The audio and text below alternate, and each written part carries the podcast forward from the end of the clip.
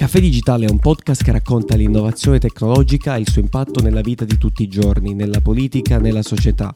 La discussione viene sviluppata fuori dai ritmi frenetici delle città, come se stessimo sorseggiando una tazzina di caffè all'interno di un piccolo bar.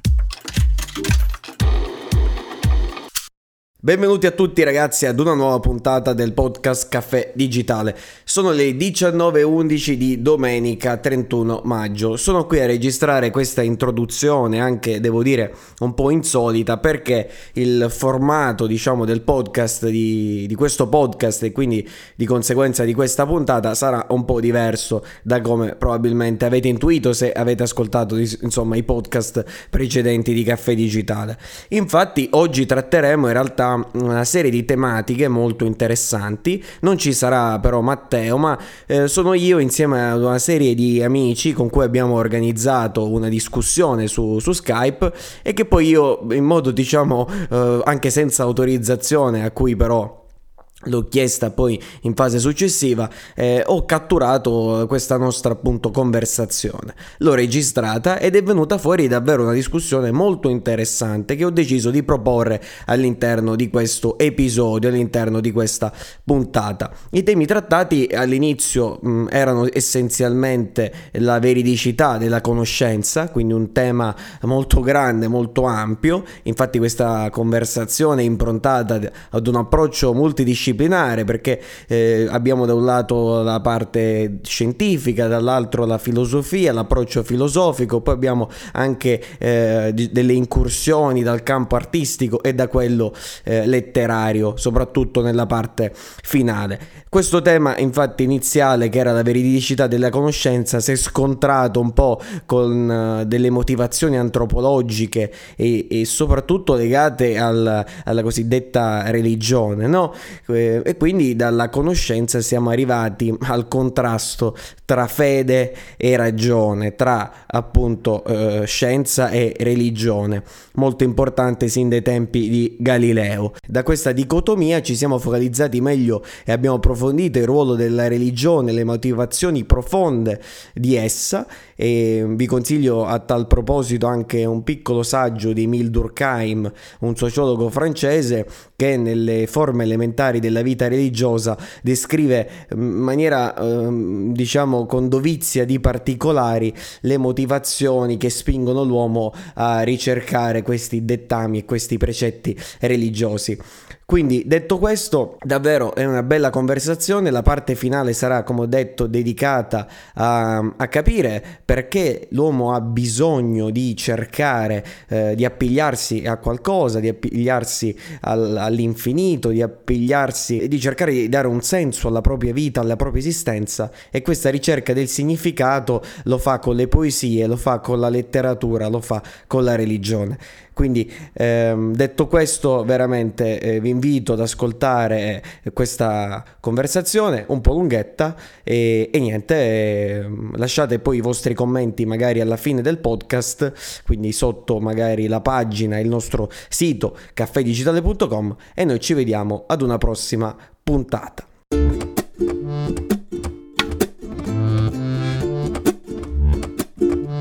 L'inizio della conoscenza è la filosofia c'è nell'apologia di, di, Socrate, diciamo Platone riporta no, le parole di, di Socrate, no? una vita no, senza ricerca non è degna di essere vissuta, quindi è quella spinta anche verso la verità. Diciamo che comunque è il mito di Platone, no? quello della caverna, no? Esattamente. Gli schiavi che sono diciamo legati no? a quelle catene materiali e poi però queste catene vengono slegato, perché loro si liberano da queste catene, ma si liberano da queste catene perché? Perché è l'avvento della filosofia, è l'avvento della cultura, è l'avvento della scienza, della conoscenza. Poi a poco a poco arriveranno, a poco a poco poi eh, vedono che dietro il muro non ci sono, ci sono delle, quelle ombre, sono delle statuette. Poi quelle statuette vengono mosse da chi? Da quelli che loro chiamavano allora i sofisti, no? Ma poi non finisce là perché loro poi dicono che il loro mondo non è il loro mondo, ma il loro mondo è la caverna e poi escono, no? E quando escono poi dalla caverna arrivano a questa conoscenza, no? Vedono il sole, ma da questo sole non possono loro guardarlo direttamente perché sono stati chiusi in quella che era la, l'ignoranza, no? E c'è un passaggio che Platone ci sottolinea, dice quando loro poi si eh, accingeranno all'uscita, no? arriveranno vedere gli alberi, il sole, persino l'acqua, dove loro in quel fiume si intravedono c'è un um, c'è appunto eh, che, cosa succede mm, il filosofo no? il sapiente ha quella cosa di non volere ritornare indietro no? per non dare la conoscenza no? per non dare la verità ma è anche vero che il filosofo non è colui che approda alla verità ma è colui che la verità la fa conoscere. Poi però sappiamo che qualcuno nella storia ha fatto così e lui. Diciamo che hanno disatteso poi questo precetto del mito della caverna, però effettivamente se, se, se uno sa più o meno come... Perché lui, a me il mito della caverna, io l'ho, l'ho studiato all'inizio per carità, però non, è, lo, non, l'ho capito ancora proprio a fondo, cioè perché da quando ho capito ci sono molti, cioè Platone utilizza molto il condizionale, o comunque c'è una, una legge, una sorta di, di, di, di, pensiero così un po' ipotetico, mettiamola in questi, in questi termini. Nel senso che lui alla fine poi non si capisce bene che cosa succede, lascia diciamo capire, lascia intendere che questo filosofo che dici tu, che ha visto la luce, che ha visto il sole, che ha visto le idee, tra virgolette, no? quindi che, si è affacciato all'iperuranio, all'essenza, alla verità, poi debba ritornare e portare questa verità che ha acquisito agli altri, no? per liberarli da queste catene, per scioglierli alle catene, anche la metafora delle catene è bellissima, se ci, ci fate caso, no? Noi tutti imprigionati con le catene. Mm-hmm. E poi si devono sciogliere. No, ma quello che volevo dire io è che poi alla fine effettivamente lui dice che lo uccideranno, cioè questi eh, soggetti, questi, queste persone che erano all'interno della caverna, quando verrà il filosofo e cercherà di liberarli, gli dice che quelle statuette sono eh, la riproduzione di, di, una, di, una, realtà, quindi che non è la vera realtà, non è l'essenza della realtà, ma, il, il, ma si devono girare per scoprire eh, ed uscire dalla caverna per, per arrivare, per giungere alla verità, loro non gli crederanno non gli crederanno, questa è la cosa bella. Questo è molto moderno, molto contemporaneo, se ci fai caso. I complotti, uh-huh. le, le, notizie false, le credenze. Qual è, allora, qual è eh, la cosa? la cosa? L'esempio, quello che appunto eh, volevo dire io, e comunque che esempio non è perché in realtà lui dice dopo aver, lo dice lui stesso, dopo aver raccontato questo mito, si ritorna indietro per conoscere la verità, però questa, chi dice la verità verrà poi rischia di essere ucciso e questa è la figura socratica no? ma eh, perché lo uccidono? lo uccidono perché poi all'interno di quella caverna c'è chi è consapevole che il filosofo sta dicendo la verità e lo sapete chi è? non può che essere ovviamente non possono che essere quei, quelle persone che sono lì a far girare quelle statuette, ok? Ovviamente chi non si stacca dalla, come si chiama, dalla, dalle catene, dice, ma è indubbio, no? È indubbio su questa cosa, perché ovviamente non si stacca dalle catene, ma chi è già staccato perché è stato sempre staccato e chi è stato sempre staccato dalle catene, se non i sofisti, no? se non coloro che ci vogliono far vedere la realtà in un modo, però poi è in un altro, no? Il, uh, in termini kantiani, se vogliamo scendere nei particolari, eh, il fenomeno è una cosa, ma il noumeno è un'altra cosa. Che cosa succede? Loro gli dicono, gli dicono non è vero quello che lui sta dicendo, non è vero, malgrado loro ovviamente sono consapevoli che è vero. E allora, ovviamente, verrà poi, verrà poi ucciso. Okay? Però è anche vero che comunque fuori da quella caverna non ci arrivano nemmeno i cosiddetti sofisti ok? I sofisti sono un tantino più avanti rispetto a coloro che sono attaccati alle catene, ma nemmeno loro ci arrivano fuori dalla caverna. Quindi sono quelli sono... che sostanzialmente, come dici tu, quelli che muovono queste statuette, allora. Sì, benissimo. Quindi che sono praticamente a metà strada tra eh, le cioè, catene sono un tantino più avanti sono un, tantino sono un po' più avanti, avanti. certo però, sono un po' più avanti però eh. sempre utilizzano la retorica e sì. quell'arte, eccetera, per camuffare o comunque per attirare a sé, no? Perché, perché anche loro sono ingenui e ignoranti perché secondo loro il mondo finisce lì, capito? Dentro quella caverna, ok? Invece si, è fuori il mondo vero, il mondo reale, mondo vero dietro la caverna. Allora a questo punto però è anche vero. Però attenzione, attenzione, questa è la visione che ha Platone, poi c'è la visione di Aristotele che è totalmente un'altra, nel senso qua, qua partiamo diciamo da due presupposti epistemologici completamente differenti, perché abbiamo da una parte Platone che ci dice guarda io scindo il mondo in due parti, ho l'iperuranio da un lato, il mondo sensibile dall'altro e quindi ti crea questa diciamo connessione tra questi mondi e ti dice là ci sono le idee là c'è la verità. Ci sono le idee che, de, de, che, che appartengono poi agli oggetti reali concreti. Per esempio l'idea di libro l'idea di libro sta nell'iperuranio l'idea di uomo sta lì eccetera eccetera. C'è anche una, l'idea della trasmigrazione dell'anima eccetera molto legata anche alla filosofia cristiana eh. mentre c'è Aristotele Aristotele che è completamente un altro. Possiamo dire che Aristotele è il, eh, non dico materialista, però è uno più legato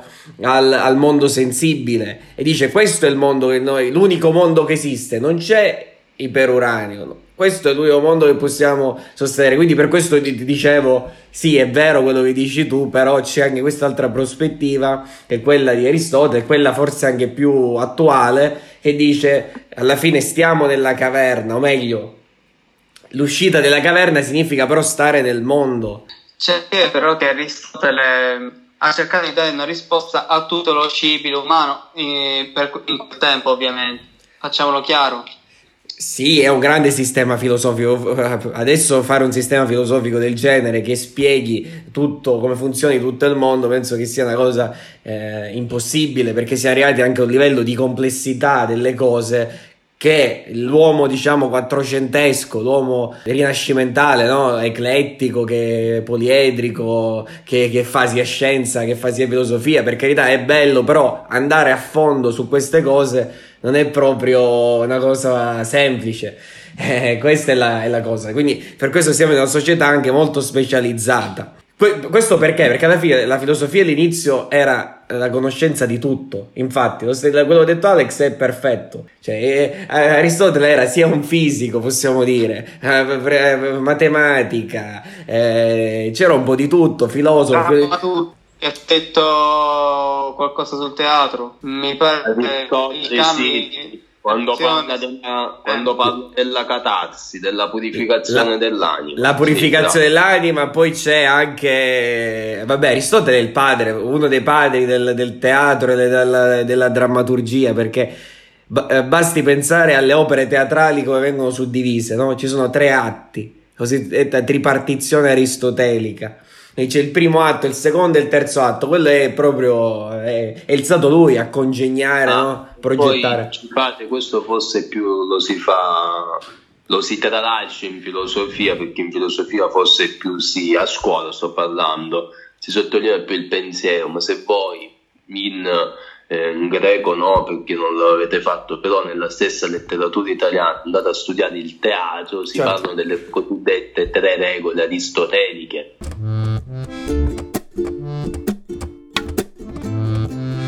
Io ero un poco andato, diciamo, a vedere qualcosa, però e praticamente mi è spuntato un po' così quando ho cercato su internet, Stefano lo conosce benissimo, eh, questo filosofo così moderno, più che moderno, contemporaneo, Popper, no? Mm, certo. Eh, il padre, diciamo. Il quale sappiamo, lui parla di politica, ok? Però mi era, mi ero così leggendo un po', mi era posto una domanda che può essere stupida e facile anche da rispondere, può essere sì, può essere no. La metafisica, se la metafisica si può, può dire come eh, scienza. La metafisica è scienza, la scienza è qualcosa che si dimostra, no? La scienza è qualcosa che io posso dimostrare, no? Ho un'ipotesi o una tesi, poi alla fine ho una dimostrazione quindi ho eh, qualcosa di reale, di vero. La metafisica, come dice la stessa parola, è qualcosa che va oltre la, la fisica. fisica, oltre il mondo fisico ok? E, e quindi ovviamente la risposta eh, sembra banale ed è ovviamente no, la metafisica non è scienza, però non lo so, magari volevo un po' appunto sapere anche la vostra opinione, può essere che è sbagliata, la mia non, non lo so. Mm, per me eh, la metafisica non è scienza, ma è solo diciamo, un modo di pensare, cioè di arrivare ad un ragionamento, perché comunque è un ragionamento logico, però non è una scienza perché non è provata, cioè non ha fatti, non ha teorie scientifiche, penso non è, non è definibile entro il metodo scientifico, ecco. quindi non può essere una scienza.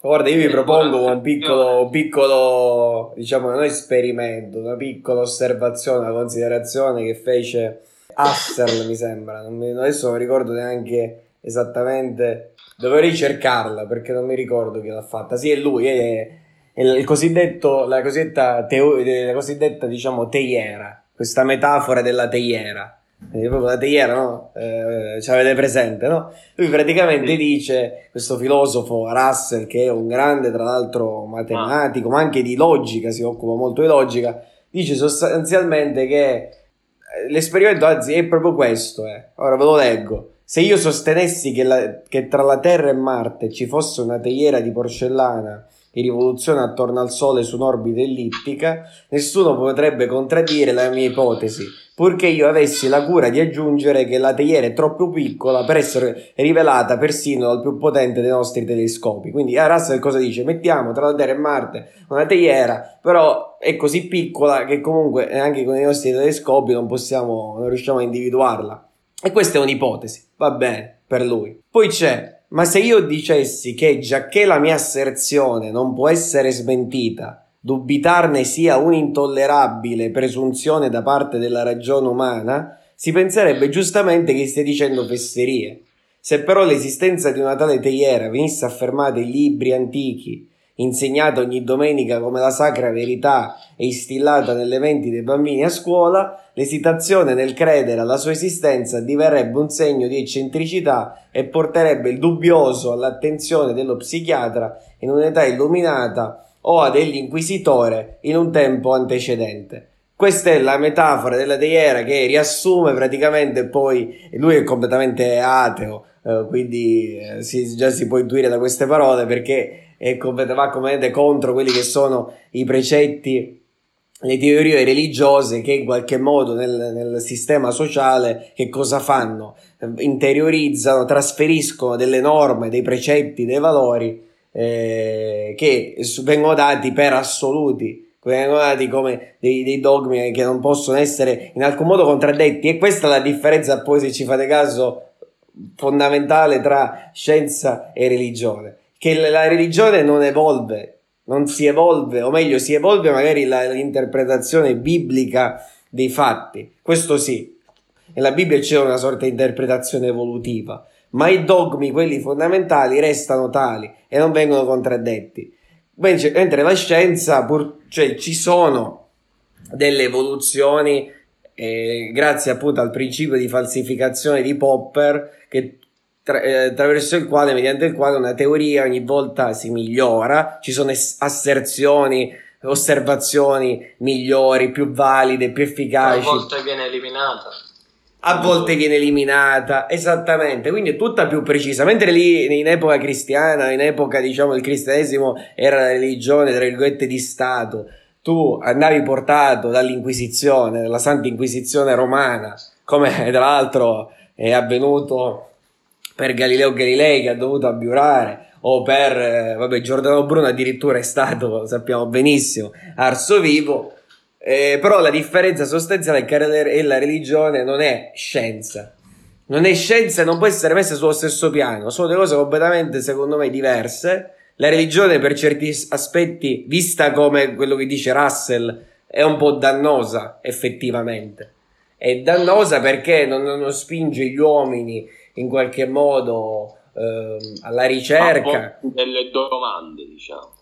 No, sì, o esattamente. A pozzi delle domande sì, però comunque a, a eliminarsi i dubbi, diciamo. delle domande, però secondo me, cioè sì, magari si pone le domande, però sempre circoscritte nella sua, come si può dire, nella sua eh, sfera anche religiosa e culturale.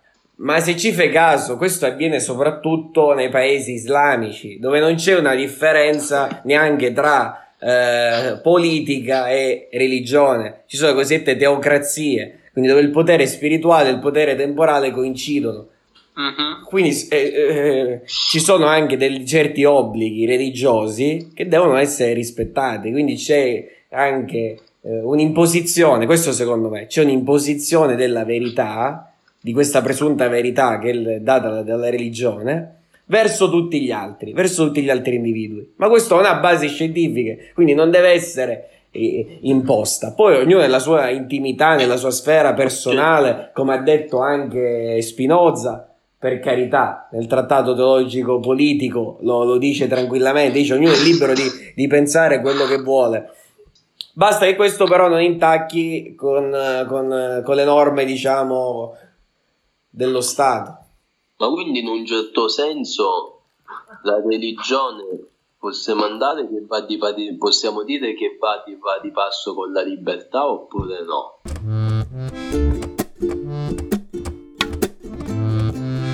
È vero, pone diciamo da un punto di vista del una libertà, nel senso che se tu vuoi credere in questo Dio ci credi, se no niente, però da un, e quindi è libero, no? tu fai una scelta libera. Da un altro lato però non, da un altro lato però sei costretto un po' a crederci forse non lo so mi viene in mente un po' Pascal con la scommessa su Dio no? E ci credi sarai allora fortunato se questo Dio ci sarà se no ti sarai guadagnato l'infinito se no avrai perso il finito e quindi questa, questa cosa così non lo so certo ehm, la libertà non lo so bisogna vedere bisogna vedere, perché credere sicuramente è essere liberi in quanto, in quanto comunque all'interno della nostra nazione la religione è libertà, in quanto non si tutto nessuno a credere, giusto? Noi la conosciamo e poi se vogliamo aderire aderiamo, se non vogliamo aderire non aderiamo, che sicuramente... Però, c'è un però se non sbaglio, cioè Dio ti lascia libero, cioè è una cosa un po' diciamo, che usano gli atei, no? Vabbè, io non sono ateo, però lo dico lo stesso. Dio ti lascia libero di, di credere o non credere, però poi se tu non credi ti manda all'inferno. Ti, eh. è, è un ricatto.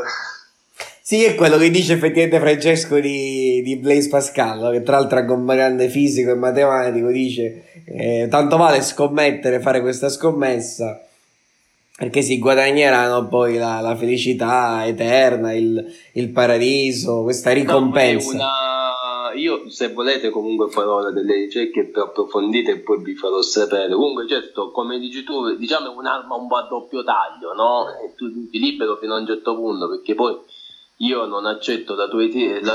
No, perché attenzione, per la uh, nostra religione non accettare comportarsi bene. Kant diceva non abbiamo bisogno di una religione per comportarci bene, ok? E di questo io, malgrado sono credente, ne sono d'accordo.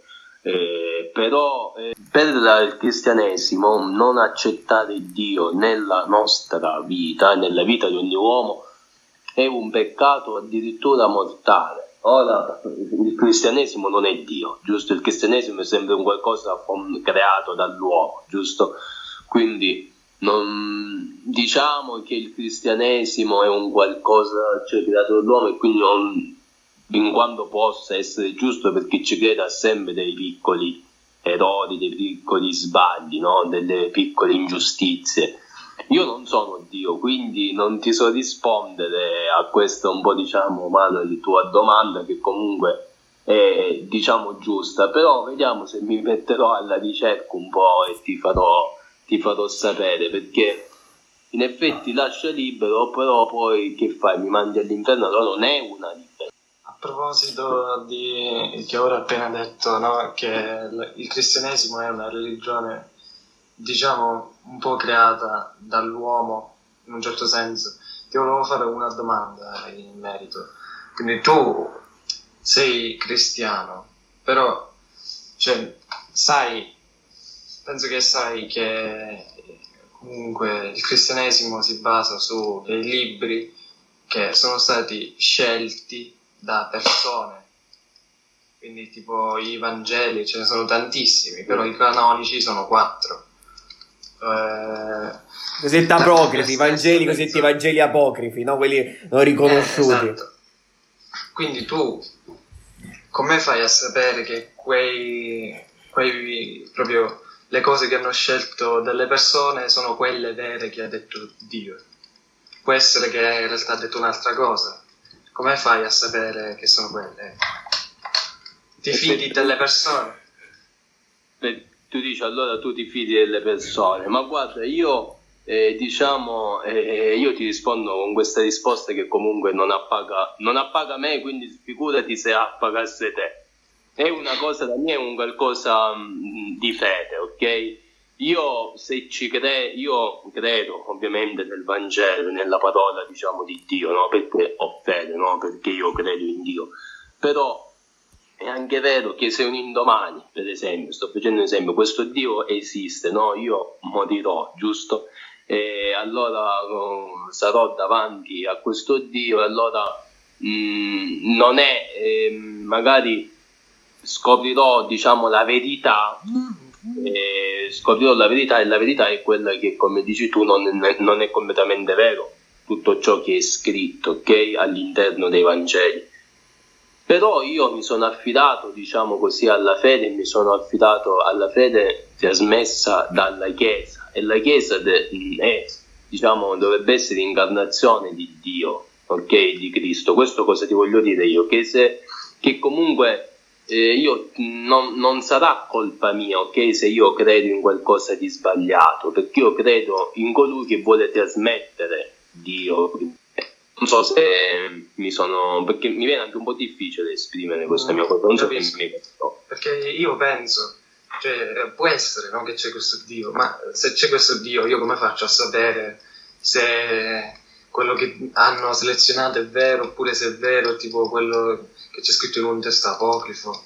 Io come faccio a seguire una corrente, una religione, se non so bene cioè alla fine è tutto stato scelto dall'uomo. Vabbè, questo allora ti faccio, ti faccio la, diciamo, faccio, pre, prendo le parti contrapposte che penso poi mi, mi faccio interprete, poi magari mm. Francesco vediamo se, se smentirà oppure accetterà quello che dico io. Dico, secondo okay. me, secondo me, eh, per un credente, uno che è fortemente credente verso la religione, crede fortemente in quella dottrina che lo porta anche ad accettare una visione di, di, quella Bibbia, di quel Vangelo, della Torah, del Corano, eccetera, come unica fonte di verità. Torniamo sempre al discorso di prima.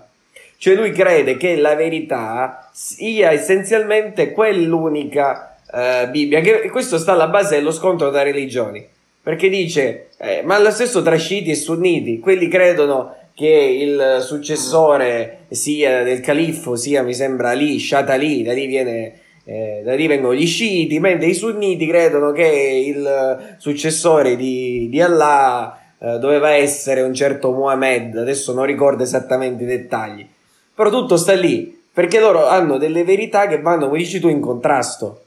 Ma i credenti, se, soprattutto se lo fanno sin dall'inizio, e questo si può trasformare anche in fondamentalismo, se, se sono così attenti e rigorosi alla lettura proprio eh, l'interpretazione letterale proprio di quelli che sono i, quelli che sono i testi biblici, eh, poi si rischia eh, che seguano veramente quello che, che, è stato detto, anche rispetto ad un'entità superiore che è lo Stato. E questo poi c'è tutto quello che, che sappiamo anche con i fenomeni odierni, che un po' in diminuzione, che sono eh, vabbè, tutti gli attentati terroristici che ci sono stati, ma lo stesso quello che avviene in tutte le città del, del Medio Oriente sono basate su, su, queste, su queste cose.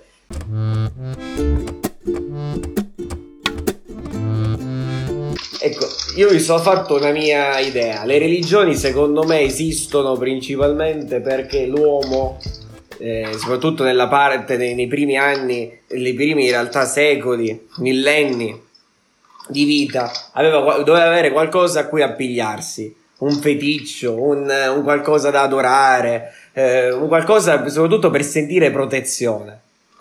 qua è bellissima l'immagine anche che fa Giambattista Vico, ma non solo, no? La fase, quella lì dello stadio, dei tre stadi, no? Eh, l'età, degli, l'età degli dei, l'età degli eroi, l'età degli uomini. Io condivido quello che dice Vico, perché effettivamente l'uomo in quel momento ha l'immaginazione, vuole trovare qualcosa di superiore a sé. Ma perché lo fa e continua a farlo anche adesso? Il motivo secondo me essenzialmente è quello di, oltre che delle norme sociali, perché la politica, secondo me, a differenza di quello che diceva Francesco con Kant, io non condivido quello che dice Kant.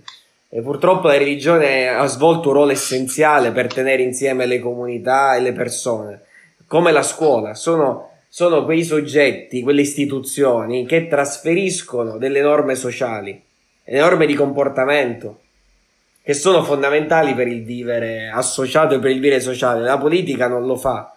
La politica non lo fa, la religione ti dà quel sentimento, ti avvolge, è affascinante perché si crea, se ci fate caso, anche nelle chiese, un'atmosfera particolare, mistica quasi, di, di vicinanza col divino, anche quel, quel silenzio, quel, quel rituale, quella liturgia.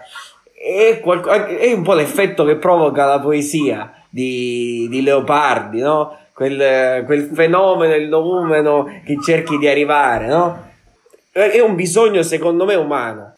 È un bisogno umano, per, intanto perché secondo me l'uomo vuole cercare in qualche modo, eh, cerca, dà dei significati. Se ci fate caso, sin dall'inizio vediamo dei significati alle cose. E l'uomo vuole dare significato alla vita, all'esistenza, e lo fa con le religioni. Voglio sapere la vostra opinione. Secondo me sì, però anche, cioè è giusto quello che hai detto tu, però non è soltanto la cosa di appigliarsi, cioè secondo me è anche qualcosa di interno, infatti tipo qualcosa collegato all'anima, l'anima no, all'inizio era tipo il soffio vitale, gli uomini non sapevano perché erano vivi, un corpo perché è vivo, non sapevano organi, cioè perché si muove, riesce a pensare, quindi credo che la religione è anche un modo per spiegare se stessi, cioè non solo l'aldilà. No, Eh, spiegarsi proprio la vita, spiegarsi la vita in realtà, cioè dare un significato alla propria esistenza. Sì, sì, Per questo quelli che secondo me non hanno religione sono molto forti. Quelli che davvero non riescono a credere. Quello dice Nietzsche, no? Devono essere forse veramente così forti, coraggiosi. Russell, questo grande matematico poi del Novecento, dice che a noi non interessa se, cioè, se Dio esiste o non esiste. Lui l'ha detto tranquillamente: per me Dio può esistere come può anche non esistere. Il problema è che come viene tramandata l'istituzione, e la critica poi effettivamente di Russell è all'istituzione della religione. Sì, Alla Chiesa. anch'io sono contro l'istituzione. Ma... Cioè, che non è un qualcosa, la fede non è un qualcosa di intimo, ma è un qualcosa che è proprio strutturato anche a livello sociale. Questa è la sua critica poi che fa, che viene tramandata e viene tramandata come cosa di vera e come cosa quasi di conoscenza scientifica. Addirittura, di, ma neanche conoscenza scientifica, poi di, di- dogma, che è qualcosa di diverso dalla conoscenza scientifica. Perché noi, se ci fate caso, fino a, a Pop, fino a Galileo, sapevamo c'è la cosiddetta rivoluzione del, del galileana del, del 600, il metodo scientifico. Sì, che il metodo, come diceva Francesco, noi abbiamo delle ipotesi, le ipotesi vengono però dalla realtà, dall'osservazione. Secondo Galileo, poi ci sarà l'esperimento, la dimostrazione di queste ipotesi e si arriverà a formulare una legge, soprattutto contenente anche delle formule matematiche. Poi arriva Popper nel Novecento e dice: Intanto la mente è, preorienta- è preorientata, cioè il ricercatore, lo scienziato, non vede qualunque cosa, si sofferma su determinati eh, aspetti della, della realtà o dei fenomeni fisici. E com- questo perché? Lo fa perché in qualche modo la sua mente è preorientata, quindi ha delle credenze anche lui, ha delle idee, ha dei concetti. Se ci fate caso, noi la realtà la vediamo perché abbiamo i concetti, o il concetto di libro, di telefono, il concetto di, di- di microfono. Cioè, noi, la, la realtà effettivamente è mediata da, da nozioni, da concetti. Quindi lo scienziato non è che si alza la mattina e dice andiamo a vedere questo, è tutta No. un'elaborazione che fa, no? E, e poi lui. Addirittura molte, alcune scoperte scientifiche possono anche essere ricavate per caso, per cortesia, può anche essere dettata dal caso. Beh, questo è vero. Vero, assolutamente. Però dico, di solito c'è, come dice Popper, una sorta di, di mente, come dire, preorientata. Nel senso che c'è una particolare cosa verso un particolare piacere a scoprire, ad osservare quei fenomeni, che poi magari eh, arrivi a questa conclusione, trovi questa relazione fra variabili, perché alla fine che cos'è l'ipotesi? È una relazione fra due variabili, cioè fra due, eh, posso dire, osservazioni. Che so, se que, allora solitamente così è l'ipotesi, cioè un se, se quella cosa è in un determinato modo, allora ci sarà, si verificherà quel, quell'altro fenomeno. Mm-hmm. Solitamente. Però bisogna anche aggiungere che dove c'è dimostrazione c'è anche democrazia. Ad esempio, il metodo logico-matematico è nato praticamente è nato in Grecia ed è nato proprio in Grecia perché c'era la democrazia. La matematica esisteva, mi sto facendo un esempio con la matematica, eh, era, la matematica esisteva ed era anche avanzata già dai tempi degli egizi o anche addirittura dai tempi dei, Babilon- dei, tem- dei tempi dei babilonesi solo che non vi era alcuna dimostrazione e le cose venivano fatte empiricamente e imposte alla società. Ma c'è anche da dire che lì, non, ave- non esistendo la democrazia, ma la sovranità apparteneva uh, solamente al monarca, il sapere poteva essere assolutamente ristretto ad una cerchia di persone. Certo. Infatti, non a caso eh, c'erano in quelle popolazioni, egizi o babilonesi o altri, c'erano, solamente, c'erano gli scribi, che erano persone che potevano solamente scrivere. Eh, mh, mm, infatti, mh, mm, spesso e volentieri il sapere era assolutamente riservato, il sapere vero, perché il sapere che si diffonde presso che si diffondeva presso quelle popolazioni era un sapere quasi dogmatico, oserei dire. Sì, ma infatti per questo dico, loro praticamente, ma l'uomo effettivamente non è mai cambiato. Con, con Francesco qualche giorno fa, adesso mi ricordo quando, parlavamo, a me sembra strano, no? Ci stiamo, stiamo trovando in questa emergenza del coronavirus e dice, tutti dicono, fanno queste affermazioni, no? L'uomo domani sarà diverso, cambierà, cambierà dopo il coronavirus, ci saranno le relazioni fondate sull'amicizia, sull'affetto, eh, non sulla competizione, eccetera. Io non ci credo, cioè nel senso l'uomo alla fine, no. ma l'uomo alla fine è sempre quello, come hai detto tu, dalla Mesopotamia, gli arabi sono stati grandissimi matematici alla fine, I, forse i primi, i, i primi, prima dei greci sono stati grandi matematici. Pensa, che... pensa addirittura che la parola algoritmo viene dall'arabo, dal matematico arabo alquarismi. Tutte le cose con al derivano. La stella Aldebaran. La stella Aldebaran. Alchimia. L'alchimia infatti è una sorta di prima scienza. Anche lì poi la differenza che c'è si è, de- si è de- poi si è determinata no, tra astronomia ed astrologia che si sono completamente poi suddivise nel corso poi del, del 500-600 se non ricordo male perché c'è stato poi l'alchimia no? che, è una sorta di esperimenti molto collegati al mistico eh, eccetera eccetera esoterismo esoterismo bravissimo esoterismo.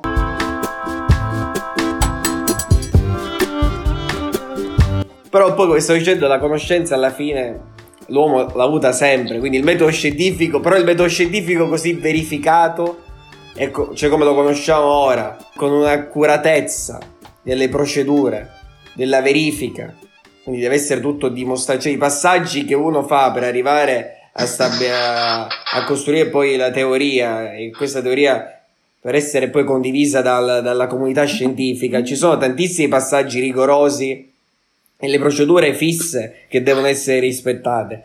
Quindi eh, c'è diciamo maggiore rigore logico eh, così, la cosiddetta io non voglio andare nel tecnico, però c'è la cosiddetta inferenza, cioè si passa da una proposizione, da una prima proposizione, passi alla seconda proposizione. Questo l'ha fatto già Aristotele con i sillogismi. I sillogismi sono la base della logica. Eh, la logica che cosa fa? Studia alla fine il ragionamento, studia come viene composto il ragionamento, se il ragionamento è corretto sotto il punto di vista logico, quindi secondo il principio di non contraddizione, cioè che A non può essere B, secondo i vari principi che ha formulato Aristotele, e, e quindi c'è per esempio il sillogismo di primo, di secondo tipo, di terzo tipo. Lui all'inizio effettivamente secondo Aristotele la scienza era fondata più che altro sul, sul metodo, diciamo, deduttivo, mettiamola così. Però poi con, con Galileo abbiamo, abbiamo visto che ci voleva anche qualcosina in più rispetto alla deduzione. E poi c'è, c'è, stato Stuart Mill eh, invece che era un induttivista, no? non so se ve lo ricordate. Anche lì si entra in contraddizione perché il metodo induttivo è, fa- è fallace, poi anche il metodo induttivo c'è dalla realtà. Io posso vedere che le cose vanno fino a un certo modo, ma poi, cioè, per esempio, lui fa l'esempio dei tacchini. E ci sono tanti tacchini, non mi ricordo se erano tutti bianchi, adesso non ricordo attentamente. Però dice: Noi ci sono tacchini, noi abbiamo visto sempre tacchini bianchi. Non è detto che in futuro ci saranno tacchi, un, un singolo tacchino nero che smentirà poi tutta la teoria precedente. Questo è l'induttivismo, quindi dal particolare vai al generale. E questo è uno dei limiti poi fondamentali della scienza, perché io sì, le verifico queste cose, ma ho sempre un campione limitato nel tempo, nello spazio e nel, anche nelle mie eh, capacità di, di verifica, nei, nei telescopi, nelle, nella misurazione, nell'osservazione, che si faranno via via sempre più, precise.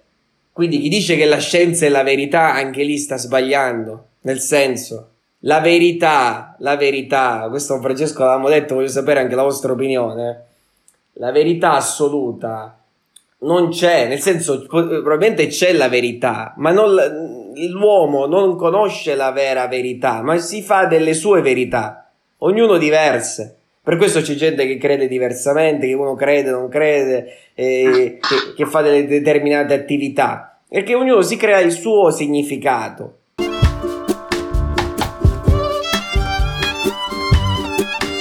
Ma una donna che non c'entra molto con questa cosa della verità, che c'entra più con la religione, magari. Io ci ragiono, sono un po' lento anche in ragionamento, quindi le domande arrivano un po' dopo. Ma eh, se, se, Dio non esiste, perché comunque l'uomo si è dovuto, diciamo, creare queste religioni, questo Dio? Se tanto non esiste, c'è una sorta di, diciamo, tra virgolette, se posso dire questa parola, di masochismo, c'è di illusione, no? In credere in qualcosa che domani non c'è, in credere in che cosa? nel conforto della morte, nel conforto di, di di avere questa vita eterna, di non lo so, di appagarci nella nostra vita per chi crede che comunque Dio opera anche all'interno della nostra vita. Non, non solo per questo, ovviamente, però penso che è una delle cose fondamentali la paura della morte.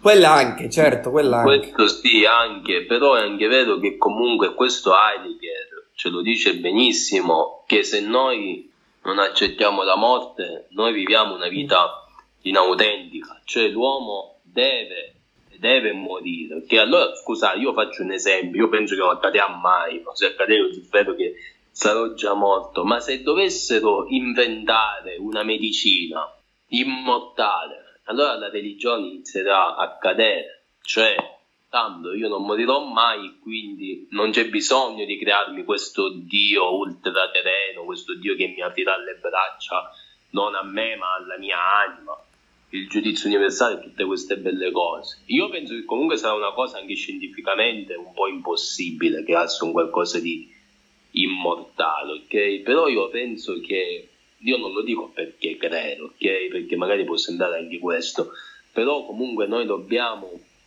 accettare veramente eh, la morte, ok? Dobbiamo noi veramente essere, come diceva Heidegger, anticipare questa morte vivendo ogni giorno al meglio e per questo poi dobbiamo recuperare quei valori in cui Stefano dice l'uomo non cambierà mai, ce li avremo sempre, pandemia non epidemia, di amicizia, di amore, di felicità. E non è che Stefano ha detto, diciamo così, un, ha detto una verità un po' brutta, se verità si vuole chiamare, però è una cosa vera quella che dice lui, perché purtroppo poi l'uomo è a testa sempre chita, hai capito? C'è l'uomo purtroppo, come lui dice sempre, e mi dice sempre a me, l'uomo purtroppo scorda e dimentica le cose, no? Dimentica la storia. Soprattutto chi è che non la vive la storia? E chi è che non la vive? Noi oggi la stiamo vivendo la storia.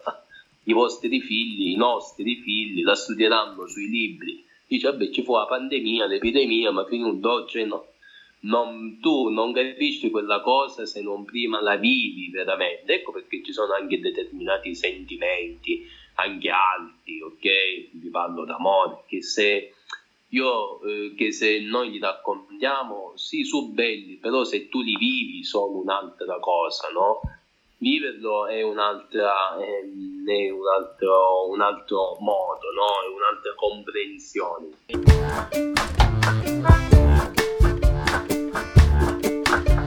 Un, in una società immortale, Dio, cioè la religione perde sempre di più Secondo me fino a un certo punto, perché Dio appunto non è solo per la cosa della morte, c'è una questione interna, certe persone hanno bisogno di questa spiritualità, di sentirsi Bravo. a posto con se stessi, quindi anche per questo, magari, anzi forse ancora di più, in, un, in una società immortale in cui la gente pensa di fare quello che vuole, tanto, vabbè, faccio 100 anni di prigione, chissà.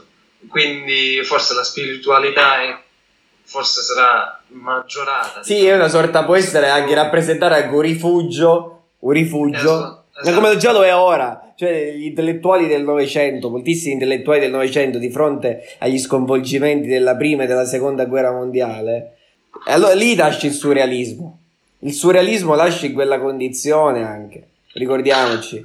Anche perché comunque l'uomo vuole cercare anche altri mondi, questi mondi fantastici dei sogni, l'interpretazione, quindi vuole essere quasi alienato dalla realtà, si sente alienato dalla realtà. Il, il quadro di Munch, di Edward Munch, è bellissimo, l'urlo, dice sono qui in questa ah, mia... Bellissimo. Praticamente partiamo, mh, mm, l'origine di questo quadro risale a una passeggiata con due amici ed era un, c'era un tramonto rosso. Lui l'ha guardata e Munch ha guardato eh, questo tramonto e ha notato che mm, gli amici erano andati avanti senza di lui, senza fare caso a lui. Una cosa che poteva accadere ingenuamente. Però lui si è sentito, um, ha iniziato a riflettere su, anche sulla falsità dei rapporti umani. Questo um, può essere anche inteso come un moment of being. Non so se Esattamente. Ma, uh, so, uh, sì, sì. Eh, eh, in Mrs. Dalloway. Momento big oppure l'Epifani, no? L'Epifani anche c'è lì, le, la rivelazione. Esattamente. Ma comunque tra il Moment of Ping e l'Epifani mh, mm, c'è una forte analogia, sono praticamente... Praticamente sono la stessa cosa, esatto, questo volevo dire, esattamente, sì. Sì, sono esattamente la stessa cosa. Ma ti senti tu alienato, cioè vedendo quelle foto vedi effettivamente che l'uomo è, è... Ci sono le domande a proposito di quadri, c'è un altro quadro storico che è di Gauguin, no? Chi siamo, dove veniamo, ah. dove, ande- dove, dove andiamo. Esattamente. Dove veniamo, iniziamo dove andiamo. E dove andiamo. Quindi quelle sono le domande che si fa poi l'uomo in ogni condizione. Lui ha cercato un po' di di, di, ritrovare la purezza, no? È stato nelle, mi sembra nelle isole della Polinesia francese. Sì, sì, a, sì. Eh, quindi a vedere proprio anche quel disegno proprio da bambino, perché poi col, col, col diventare adulti si perde anche quel, forse quella creatività e quel, e quell'essere diversi che poi uno deve, deve in qualche modo accettare no? all'interno della società, le norme sociali, no? E, e tutte quelle cose che poi ti vengono in qualche modo imposte sia dalle istituzioni che sono religione o, o anche appunto la, la, la scuola. E per questo diciamo che anche chi è ribelle o chi comunque è un innovatore solitamente non viene ben visto dalla società. Questo è generalmente anche avviene. Ora però ci stiamo secondo me discostando dal tema, quindi lascio la parola a Manuel perché sono curioso di sapere quello che ha, che ha fatto.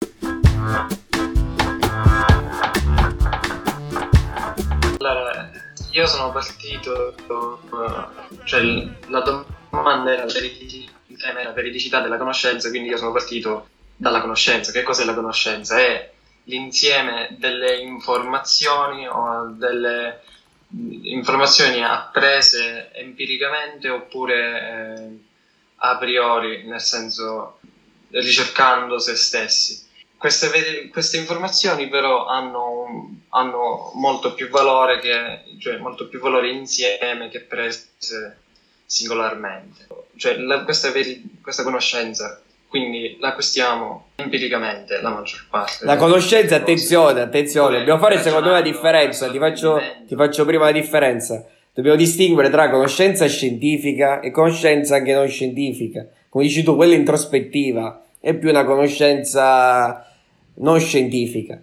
è una conoscenza di noi stessi, del nostro io, però non possiamo dire che sia scientifica. Non so, ci sarà un grado di scientificità, per carità, però non, è, non possiamo considerarla. Quindi anche questa c'è la differenza tra conoscenza verificata empiricamente e conoscenza non empiricamente. Del mondo, es- del mondo esterno, dici? Del mondo esterno, intendo. Il mondo esterno e il mondo interno. Il mondo interno sicuramente anche nella nostra ora non so chi crede nell'anima e la psiche, c'è una branca che è la neuroscienza, no? Dove si cerca di indagare come funziona, come funzioniamo. Qui è tutta una cosa completamente oscura. Quindi sì, è vero, la conoscenza è anche nostra personale, cioè noi ci conosciamo, conosciamo la nostra identità, però ricordiamo che anche l'introspezione è un momento fondamentale, ma che avviene grazie però alla nostra, al fatto che siamo immersi in una realtà sociale, cioè costituita da interazioni sociali. Cioè io anche se ci fai caso faccio introspezione su quello che ho visto, su quello che ho fatto, su, o, meglio i sogni vengono anche su, dalla realtà esterna che magari viene plasmata. Eh, però mi, volevo fare l'ultimo riferimento e poi ti lascio parlare, mi sto zitto Sì, sì, sì. a Kant, perché Kant, per esempio, lui dice che è una conoscenza, se non ricordo male, un giudizio sintetico, Francesco mi correggerà se sbaglio, un giudizio sintetico a priori è per esempio quello della matematica. E lì è Nel interessante, senso che è sempre vero. che è sempre vero a prioristicamente, cioè non abbiamo, se ci fai caso, non lo vediamo, cioè non lo possiamo eh, in qualche modo Io- spiegare. Io Diciamo, diciamo che mh, diventa vero eh, a posteriori, ma in realtà era vero anche prima, no? Diventa vero a posteriori perché? Perché noi facciamo l'esperienza, no? Ma in realtà o noi facevamo l'esperienza o noi non facevamo l'esperienza. Esatto. Eh, sempre eh, sem- 2 più 2 faceva sempre 4, capito? Io, io stavo andando nella direzione di Cartesio, quindi che mette in dubbio tutto, un dubbio metodico e iper- iperbolico. E lui arriva alla conclusione quindi del cogito ergo sum, no? Quindi che noi l'unica cosa di cui siamo certi, perché perfino dei nostri sensi possiamo dubitare, perfino dei nostri sensi possiamo dubitare, cioè chi l'ha detto che un, eh, ad esempio, un, come si dice, eh, un daltonico vede male e io vedo giusto. Può essere che il daltonico in realtà è quello che vede giusto. Quindi eh, i nostri sensi sono dubitabili. L'unica cosa che possiamo sapere, che possiamo non dubitare, è di noi stessi come ente pensante. Quindi che se io penso, cioè almeno la cosa che penso è vera, la sto pensando.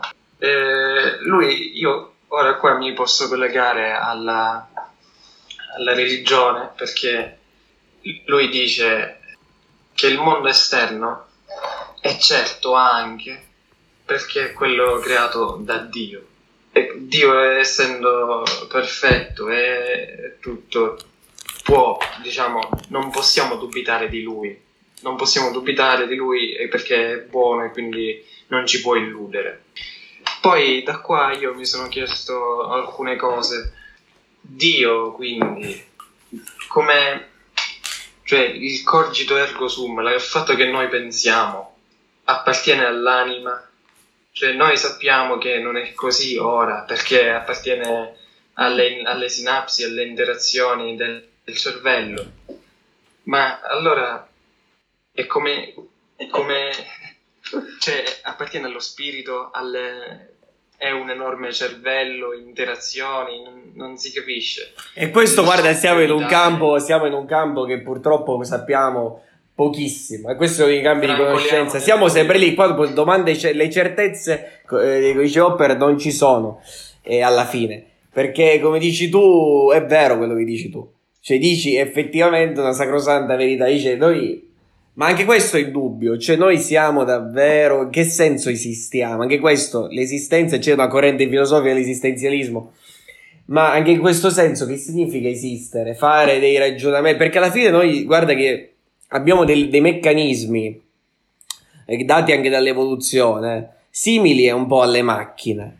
Cioè nel senso siamo un po' programmati per certi aspetti, chi studia, eh, sicuramente chi fa ricerca accademica ad alto livello di neuroscienze o di adesso non so mm, esattamente le branche, i rami di, di scienza che si occupano di neurologia, neurologi, eccetera, sanno che ci sono dei comportamenti umani che noi prendiamo anche da altre, che abbiamo preso da altre specie, o comunque dei pattern, cosiddetti schemi di comportamento che più o meno seguiamo tutti. Istinti, intendi? Una sorta di istinti, esattamente, una sorta di, forse non so se sono genetici addirittura, però ci sono, penso, dei comportamenti un po' che noi abbiamo assimilato, da, forse dall'evoluzione anche, non te lo so dire, però io credo che ci sia... Um, un, appunto un qualcosa anche di, di dico di genetico, ma dei, dei pattern comunque, di, dei modelli di comportamento che più o meno tutti seguiamo, tendiamo a seguire, eh, perché sono proprio eh, forze del genere umano.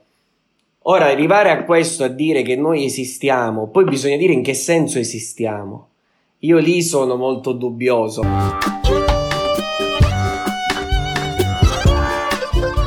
questa, questa cosa di Dio è una cosa che sappiamo benissimo che non avremo risposta. Forse avremo risposta, secondo me, più su di noi.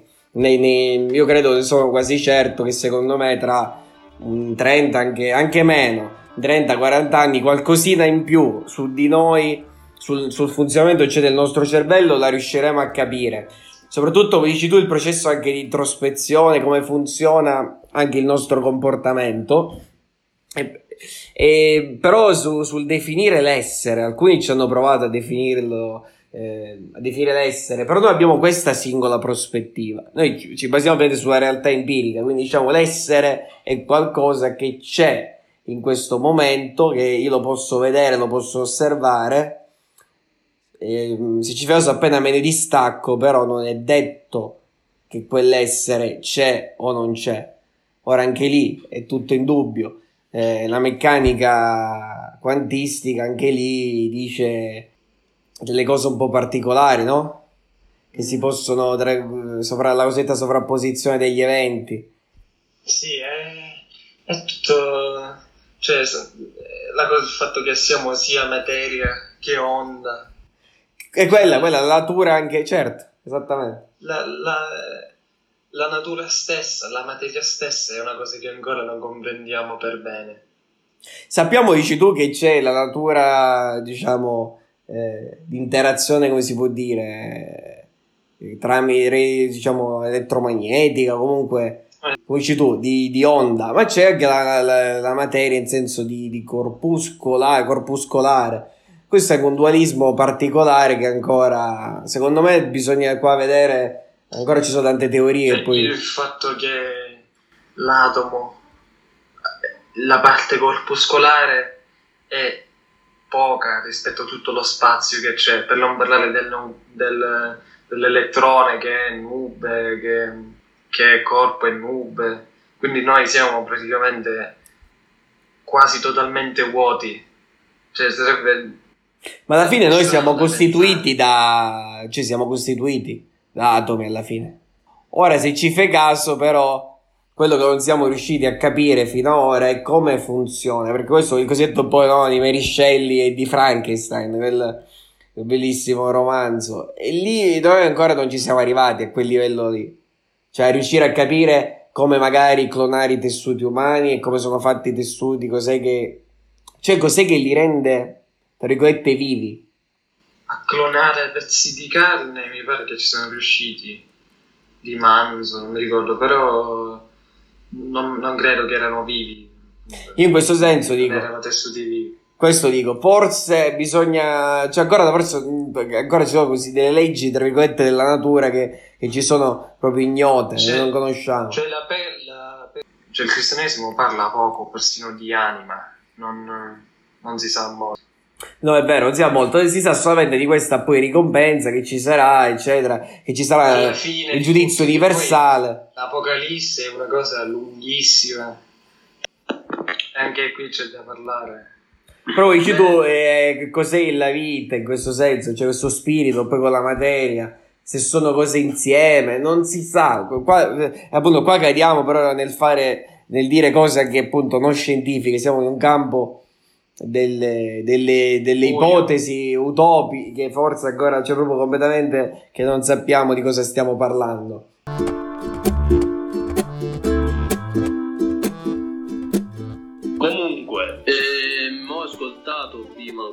Ha detto, ha detto Manuel e, e il problema mi sembra, se non sbaglio, è questo della dell'esistenza, no? della vita dell'uomo, mi sembra che questo è il dibattito. Sì, sì. Che un po' questa esistenza umana Cartesio l'ha dimostrata come, dicendo cogito ergo sum, no? cogito, cioè penso, se ragiono io sono, se non penso non sono. Ma tu dovremmo andare a vedere allora che cos'è, mi verrebbe da prendere Parmenide perché Cartesio ci dice solo, allora io mi pongo una domanda, solo se io penso per Cartesio io esisto? E dunque una qualsiasi cosa che non pensa non esiste? Io prendo ad esempio un, un oggetto, ad esempio un oggetto che è creato dall'uomo, oppure io prendo una pianta, no? L'animale bisogna vedere giusto lì la realtà. E non penso a quel punto non esiste, come se il pensiero fosse l'unica via per esistere. Quindi da questo punto di vista io non sono molto, diciamo così, d'accordo con Cartesio se Cartesio voleva dire questo. Ah, io penso che lui intende, non dice che non esiste completamente, perché poi quello vabbè, lo spiega con Dio, ma penso che intende solo di cui possiamo essere sicuri noi, ogni individuo. Cioè io non posso essere sicuro del sasso, io posso essere sicuro del mio pensiero, non del sasso. Poi il sasso, se ha il pensiero, è sicuro di sé, non lo so. Ma questo qua torniamo un po' a Kant, se ci fate caso. Perché alla fine Kant, la, la rivoluzione che ha fatto Kant nella critica della ragion pratica, la ragion pura, eccetera, è quella di legare il, diciamo, il soggetto con l'oggetto alla fine è come se fossimo noi, cioè lui prende dal punto di vista individuale che l'uomo che vede la realtà, cioè che vede il mondo, che osserva il mondo. Ora, questo mondo è come se fosse l'uomo una cinepresa, no? Come se fosse una cinepresa, l'uomo è l'io penso, ci sono queste categorie che vengono riunite, cioè questo io, ancora non si sa neanche che cos'è per, per Kant, però che formula giudizi, che ha la ragione, che ha l'intelletto, che riesce a giudicare sulla realtà. Però c'è questo c'è questo dialogo tra le cose, cioè tra gli oggetti e il soggetto. È inscindibile questo dialogo. E poi questa è una cosa molto complessa eh, da capire, cioè nel senso la conoscenza è, è un qualcosa che, che, è nostra, cioè noi conosciamo attraverso le nostre strutture trascendentali a priori, che sono lo spazio e il tempo, sostanzialmente, ma è la nostra visione c'è la visione che abbiamo, uh, che abbiamo noi in quanto uomini. Ora non possiamo escludere che altre specie. Ci possono essere altre visioni. No, non voglio dire, sì, no, vabbè, però noi abbiamo queste strutture un po' a priori. Ci siamo immersi in uno spazio e, e, in, e in questo tempo, quindi abbiamo queste nostre facoltà di, anche di apprendimento, eccetera. Noi ci sentiamo all'interno del tempo in qualche modo, li percepiamo come strutture, ci sentiamo, vediamo lo spazio, ci sentiamo, avvertiamo che stiamo dentro, che stiamo dentro uno spazio, sono le percezioni anche che abbiamo. Uno diceva che noi siamo il tempo, noi non siamo nel tempo, ma noi siamo il tempo. Noi non è come... Sì, sì, nel, ma infatti, infatti sono strutture a priori, cioè nel senso è come se stessi, cioè è come se stessimo, come si può dire, è come se il tempo lo creiamo noi, come dici tu, in qualche modo. Allora io dico una cosa, tu prima è stato Manuel o Stefano, non mi ricordo, hanno detto la matematica è a priori, ok? Stefano, perché la matematica, Stefano, perché o, io faccio esperienza o faccio esperienza, abbiamo detto 2 più 2 fa sempre 4, ma il tempo allora è, noi diciamo a priori, ok? Ma e se misura dell'uomo e se l'uomo stesso il tempo, nel senso che comunque io dico che c'è tempo perché c'è movimento, perché c'è qualcosa che evolve, perché c'è un cambiamento. Per questo dico Ma infatti il tempo, come Aristotele dice, è la misura del cambiamento, cioè è il cambiamento il tempo, in questo senso. Poi cos'è il tempo? Chi è che cambia? cambia. E questo è, e questo è interessante capirlo. E questo è interessante capirlo. Cioè, in realtà noi sappiamo che il tempo. C'è un bellissimo, lo consiglio, un bellissimo saggio di, che, avevo, che ho citato più volte di, di, dell'ordine del tempo di un fisico, Carlo Rovelli, dove anche lui cerca di capire qualcosa su questo tempo, ma poi alla fine si abbandona anche lui un po', diciamo così, perché non riesce bene a capire anche che cosa sia poi veramente questo tempo, no? E lì parte lui addirittura da Nassimandro che scrive una frase sull'ordine del tempo, poi c'è Aristotele che dice il tempo è la misura del cambiamento, però come dici tu il tempo è qualcosa nostro, cioè che detta l'uomo per razionalizzare in qualche modo la sua vita e per scandirla. Io penso che se l'uomo Ecco. non fosse mai cambiato, ma se per l'uomo, l'uomo per non cambiare significa che non doveva esserci il progresso e soprattutto non significa che, significa che non doveva esserci la morte, ok? Ma, E l'uomo era se- sempre lo stesso. C'era questo tempo, non c'era questo tempo. Manuel Cioè, penso che ci, io- ci può dare qualche informazione in più anche perché la fisica da questo punto di vista eh, ha elaborato, ci sono delle teorie come lo spazio-tempo eccetera eccetera, no? Per rispondere a Ciccio, io penso che il tempo è appunto come ha detto Stefano, è il cambiamento, è la misura del cambiamento. Ma non è solo l'uomo il cambiamento, c'è la materia. Tu come spieghi allora la relatività nel tempo? Perché in, eh, mettiamo caso o qualcosa, un oggetto o anche una persona accanto a una materia, una massa, eh, per esempio come il Sole così pesante, il suo tempo cambia. Cioè il tempo allora non è una cosa dell'uomo, è una cosa esterna. No, ma infatti sono d'accordo con Manuel, cioè il tempo alla fine è un qualcosa legato più alla materia che all'uomo. Ma torniamo al discorso di prima e qua secondo me Cartesio fallisce, perché effettivamente Cartesio, tanto fa, scinde, questo è quello che sbaglia Cartesio. Che poi questo, eh, chi, chi conosce filosofia ad alti livelli sa che poi viene criticato da filosofi per questo, anche contemporanei, perché lui scinde la materia dall'idea, scinde la- il pensiero dall'idea, quando in realtà le cose sono collegate e lo vediamo anche in natura. Dice Francesco, i singoli oggetti, anche, ma anche la pianta, mettiamo così, esseri viventi in qualche modo, eh, hanno una minima, secondo me, percezione anche, non dico del dolore, eccetera. Però sono, come dici tu, hanno dei cambiamenti. La loro materia si modifica. Se la mettiamo in questi termini di modifica della materia, del tempo come modifica della materia, e tutti gli oggetti sono sottoposti al tempo. Io però credo che Kant lui si riferisse più che altro al nostro modo di conoscenza, cioè come noi possiamo conoscere la realtà esterna, questo era il suo, il suo obiettivo. E lui, era- lui andava più in ottica scientifica, mettiamola così. Kant è un filosofo del limite, è una filosofia del reale. Sebbene lui dia buoni. sia abbastanza astratto, non bisogna lasciarsi ingannare, ma Kant è consapevole che l'uomo è limitato e fa proprio su questa una filosofia. La sua è una filosofia del limite che cerca di capire il, eh, il reale. Cerca di capire lui i limiti della conoscenza, cioè fino a, do- fino a dove l'uomo può spingersi in qualche modo, no? Cioè il fenomeno che è la verità, in qualche modo l'essenza delle cose, e poi c'è, eh, scusa, scusa, c'è il fenomeno che è la manifestazione delle cose, quello che possiamo vedere noi, misurabile, osservabile, eccetera, e poi c'è il numero che è la verità. Questo è vero, cioè ancora oggi è vero. Almeno che, a meno che arrivi qualcuno che dica non c'è una singola verità, ma ci sono più verità. Ma io non credo, questo non ci credo, perché io credo che la verità, il numero, secondo me, è uno singolo. Il problema sono le nostre interpretazioni, no? Che noi diamo poi della realtà. Guarda, la materia, se la vogliamo osservare da un punto di vista scientifico, eh, la verità, la legge, la legge scientifica, diciamo che è valida, se si fa una teoria generale, è valida più o meno per tutti, cioè tutti gli oggetti ne sono, l'uomo, eccetera, gli oggetti fisici ne sono sottoposti. Non è un qualcosa di individuale che cambia. Anche se c'è da dire che, per esempio, il tempo, in quel caso, eh, quello che gli studi è emerso è che il tempo non è un qualcosa di.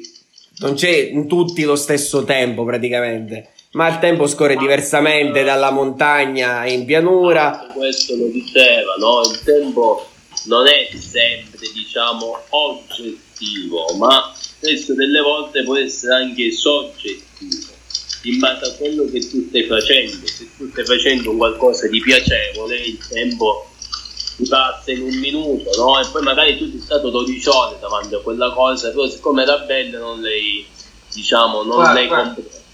Si può inserire il, il dibattito di Einstein con Benson. Esattamente, bravissimo. Bra- Lo sto, ci stavo pensando anche io, esattamente. Dillo tu, dillo tu. Perché praticamente Bergson rimprovera in un certo senso ad Einstein che la sua teoria della relatività non può essere generale, non può essere generalizzata. Diciamo che il tempo a quelle la- assume una connotazione anche psicologica, no? Cioè, io avverto magari, eh, se faccio le cose piacevoli, il tempo magari passa, tu, più velocemente, se mi annoio, il tempo passa più lentamente. Quello è vero, quello è assolutamente Io vero. non capisco proprio dov'è la base del Ma io credo che sia più che altro quella la percezione interiore, comunque. Perché sì, per- ma, ma stiamo parlando di cose diverse. Cioè Bergson sta parlando di- della percezione personale. Esattamente, quella è un'altra cosa. È una cosa generale della materia, non c'entra. Cioè, secondo me il dibattito.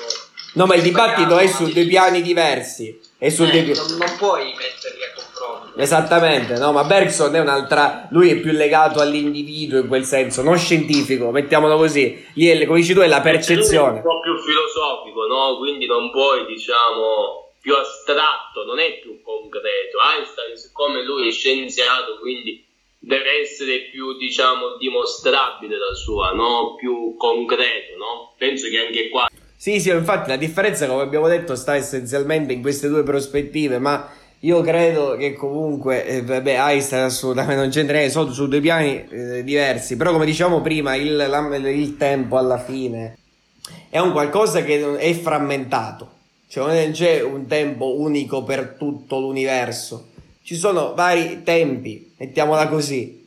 Poi sì, c'è la dimensione individuale del tempo, quella è legata più che altro al- all'intelletto, al nostro modo, al nostro, alla nostra struttura, che eh, ha quelle funzioni, come ha detto Kant a priori, no? dello spazio e del tempo, che ci fa mettere, che ci fa collocare.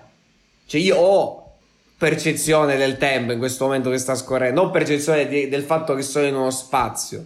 Questo è importante per l'uomo perché non riuscirebbe neanche sostanzialmente a vivere se, se non avesse la percezione soprattutto del tempo. La cosa bella dell'uomo che lo caratterizza e che non sappiamo se gli altri, se, cioè se gli oggetti hanno, è la memoria, cioè quello di andare a ripescare dei ricordi.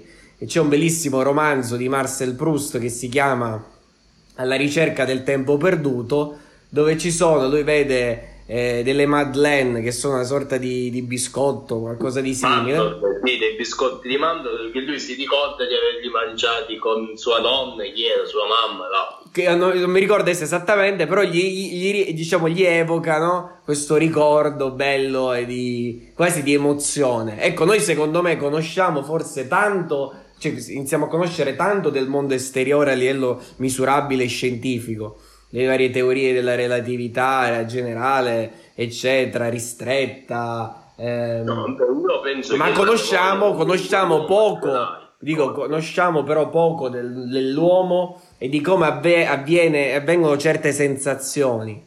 Per questo prima paragonare anche alla religione un po' all'arte o alla- anche alla musica, perché c'è quell'elemento di sensazione, di, quell'elemento che non è solo di calcolo, ma quell'elemento di, di- diciamo affettivo, quell'elemento anche come si può dire? Non riesco a neanche è qualcosa che non si può dire.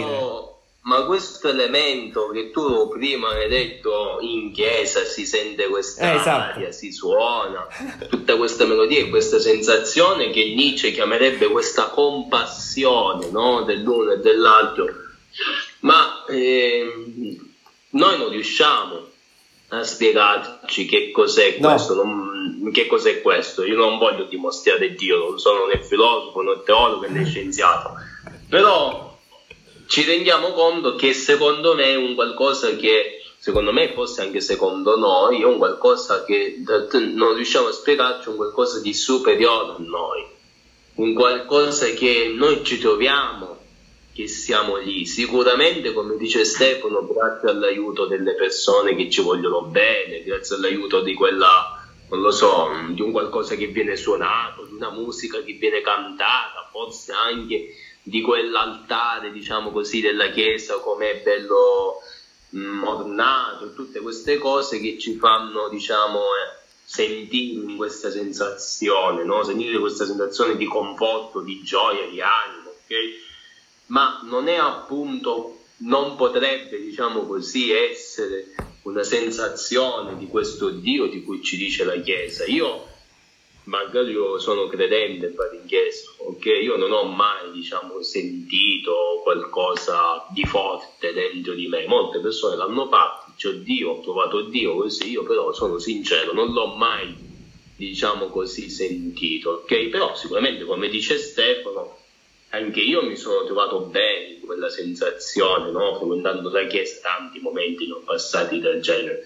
Però io con molta, diciamo, tranquillità e molta concretezza sono stato lì a pregare, a fare, a dire, ma non ho mai sentito qualcosa come qualcuno dice mi sono infuocato dentro, qualcosa del genere. Io non sto lì a dire che è una minchiata, no? Lo so perché non lo so che se è vero o se non è vero, dico solo che io comunque questa cosa magari dipende anche dalla sensibilità, forse. Esattamente. No, ma quello che voglio aggiungere dopo veramente vi lascio parlare, che vi stanno venendo in mente delle cose secondo me che possono arricchire il dibattito e sono il fatto che ho visto poco, qualche, ormai circa un anno fa, sotto consiglio della mia professoressa di filosofia, un video di Alessandro Baricco, che è un grande scrittore, eccetera. L'ho visto sulla, su, sulla Rai, si può trovare tranquillamente sul sito della Rai.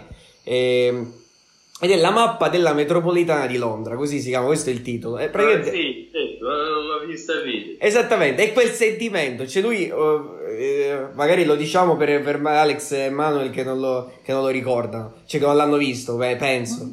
Allora, cosa succede praticamente? Lui ehm, mette insieme, lui parte dalla mappa della metropolitana di Londra che è stata progettata, è stata rivista tantissime volte. Prima era confusionaria, non si capiva le linee, non si capivano bene le fermate, nulla.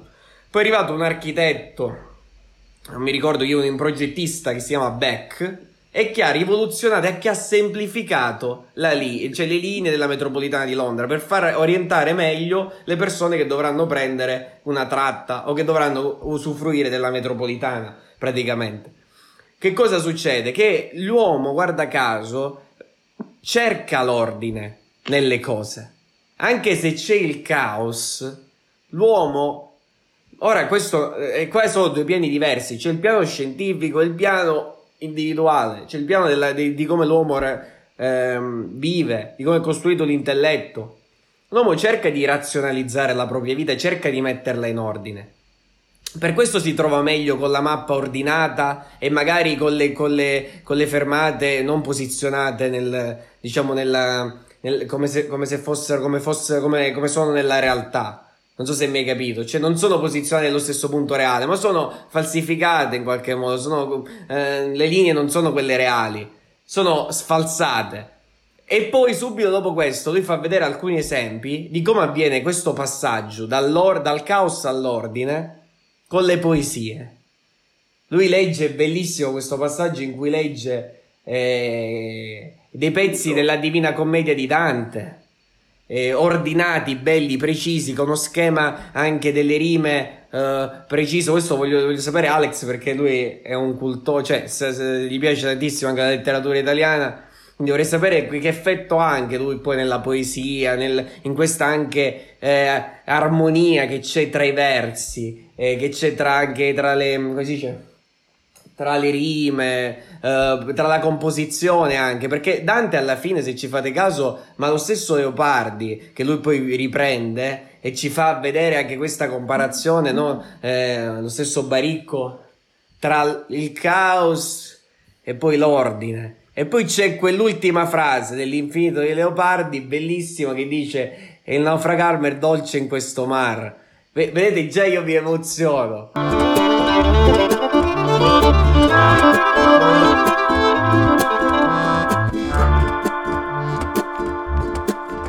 Diciamo che comunque quest'ordine, eh, e poi faccio parlare Alex, diciamo che quest'ordine intanto c'è in una maniera estetica, no? È la metrica, una metrica estetica quindi visivamente già tu vedi l'ordine, no? E poi sicuramente è questa ricchezza di eh, similitudini anche di queste eh, ricchezza di vocaboli poetici, no? Perché questo naufragarme dolce che dice Stefano, che cos'è se non questo naufragare, affondare? Però già se tu dici naufragare, se tu dici affondare, sono due cose più naufragarme dolce. Come ti può, scusa se faccio questo, diciamo così, spiegazione dell'ultimo verso dell'infinito, come ti può essere dolce l'affondare? sembra un qualcosa di, eh, di contrario, no? Come se a me piace suicidarmi, no? Ma come può piacerti una cosa di questa, affondare? Bisogna vedere poi naufragare dove, ok? Io posso naufragare in un mare, posso naufragare in un mare in un qualcosa di negativo di positivo, però già la cosiddetta licenza poetica, no? Però già questa cosa comunque anche ti tocca un po' con le corde, diciamo, dell'anima, della tua sensibilità, no? Dell'anima, io non lo so se, te, se ti tocca le corde dell'animo dell'intelletto, bisogna vedere lì poi uh, eh, dov'è l'anima, che cos'è l'anima, ecco, quindi sicuramente la poesia ti dà quella cosa che risveglia, che risveglia, scusami Alex se non ti faccio parlare, sto per no, no, no, no, vai, vai, vai, tranquillo, tranquillo, vai. Eh, io volevo, tu hai citato Leopardi, io cito Pascoli, il quale solo alla poesia può dar voce a questo fanciullino che è dentro di noi, questo fanciullino che è dentro di noi perché è vero, la poesia è queste grandi parolone, però alla fine sono tutte queste grandi parolone che possono essere capite da un fanciullino, no? da questo bambino, da un qualcuno di piccolo che all'interno di noi che dà voce alla poesia, dà voce ai sentimenti, dà voce alla felicità, dà voce all'essenza della nostra esistenza. Noi pensiamo di dar voce a tanto perché siamo molto, diciamo, professionisti, specializzati, dottori, politici, magistrati, per alla fine ci perdiamo in questa poesia che secondo me è l'essenza di tutto. Vediamo, sono curioso di sapere cosa dice Alex per quanto riguarda questa la poesia, diciamo. Allora, prima mi, mi esprimo sull'ultimo verso dell'infinito, su come questo naufragar possa essere dolce. Questo naufragar è dolce, eh, questo naufragar è dolce, Leopardi, perché a mio parere questo essere così sommerso dal pensiero, anzi, questo contatto con l'infinito lo aliena addirittura dalla sofferenza esteriore, dalla sofferenza che lo affligge quotidianamente, ossia la so- che per estensione si riferisce anche alle, alle, alla sofferenza che ognuno di noi ha nel proprio interiore. Infatti, Giacomo Leopardi contempla con piacere questo, questo momento quasi questa tempesta non tempesta contemporaneamente, nel senso che tu sei talmente afflitto dal pensiero che non pensi nemmeno e ti piace. Questa è la mia interpretazione per quanto riguarda. Ma quindi secondo te c'è un po' questa visione dell'infinito, visto anche un po' come qualcosa di, come si può dire, di indecifrabile, che si, che si descrive così, lo puoi descrivere solo con la poesia, e neanche lui forse ci riesce a fondo. Però però questa cosa che forse ti è così poco chiara, come mai è dolce secondo te? Perché quel, quel dolce? Cioè, è questo secondo me che... Come ho detto poco fa, proprio, è dolce proprio perché lo aliena dalla sofferenza, lo allontana per un attimo. Sì, sì. Dolce perché ti fa stare bene. Vedi, noi abbiamo detto prima gli uomini no, sono in fondo sempre gli stessi. Eh, storia romana, storia greca, Settecento, progresso della tecnologia, eccetera, eccetera. E io penso una cosa, che le stesse note che tocca a Leopardi, io penso che tocca anche a noi. Noi abbiamo queste eh, unione, questa comunione, oserei dire, con Leopardi, comunque con tutti coloro che scrivono poesie noi comprendiamo la loro poesia, ok? Quindi noi, in, siamo, noi siamo uguali al leopardi, per questo ci piace, diciamo, la, cioè abbiamo un qualcosa di in comune, di interiore dentro, ecco perché comprendiamo, diciamo, la sua la sua poesia secondo me. Però la comprendiamo ma nello stesso tempo come lui come dice Alex non la sappiamo spiegare.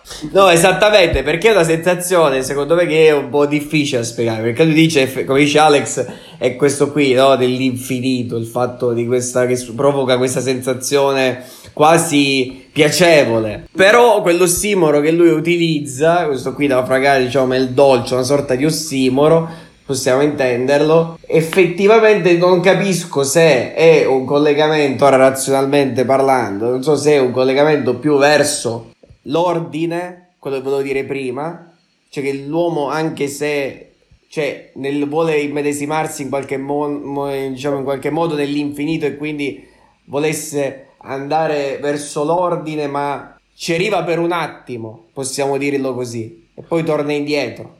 Non ci arriva in maniera definitiva.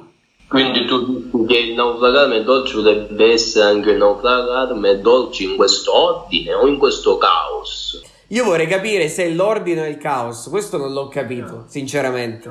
Vabbè, il sublime effettivamente è questo senso che c'è anche dal, come dici tu, dal, non so, dal fatto che i limiti, che l'uomo alla fine, eh, questi eventi soprattutto naturali, che ci sono raffigurati, rappresentati nelle opere, eh, soprattutto degli artisti inglesi, è come se l'uomo prendesse in qualche modo conoscenza dei propri limiti, però allo stesso tempo, e qua c'è Leopardi, è come se volesse superare quei limiti, è come se volesse entrare in contatto con la natura stessa, come se volesse raggiungerla.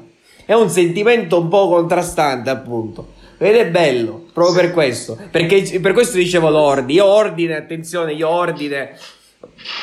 Io ordine intendevo più che altro questo, cioè di trovare una sorta di sensazione di pace, armonia. di armonia più che altro, bravissimo, armonia, eh, esattamente. Sarebbe, mi sta venendo Alex ti piace le letterature italiane, vengono tutti gli autori, no? Voi avete detto natura, sarebbe questo panismo d'annunziano, no? Questo essere un tutt'uno, diciamo, con la natura, che lui diceva però natura materialistica, che quindi piante e tutto, sappiamo abbiamo letto la pioggia del Pineto, che qui magari per natura non intendiamo le piante, che il creato, diciamo così, ma intendiamo comunque un qualcosa che è di naturale, ma nello stesso tempo astratto, qualcosa che è di naturale, astratto e che è mentale. E questa ricerca e questo andare, questo trovarci bene, questo naufragare dolce, ti porta tutto a, alla, alla pensiamo di non aver parlato oggi di veridicità, ma invece abbiamo parlato. Poi anche questo porta alla veridicità, porta alla verità, no? Perché questo andare oltre, questo campo dice sublime, Nietzsche fa la sua filosofia e noi la determiniamo in maniera sublime, Leopardi ci naufragano dolci in questo, in questo mare, che cos'è se non è questa ricerca di Leopardi dice infinito e questa ricerca di verità, ricerca e sete di verità, okay? di cui secondo me l'uomo non si appagherà mai.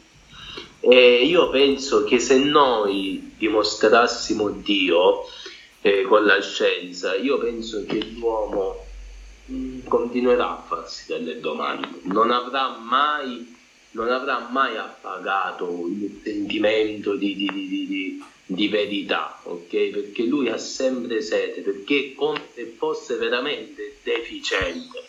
Deficiente dal latino significa deficere di qualcosa, essere mancante di qualcosa. E l'uomo cerca quella cosa di cui è mancante. Il problema è uno, che non sappiamo di cosa l'uomo è mancante. Capito? E la cerchiamo in tutte le parti.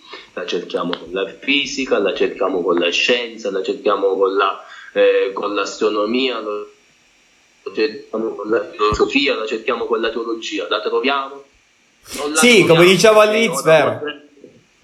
Voglio no, no. essere orateo, ok? Non la troviamo, no? La religione poi ci dice la sua, quella è fede, però non possiamo interpretare. Non la troviamo e non trovandola l'uomo si pone sempre le domande e fidatevi che se Dio verrà dimostrato, ok?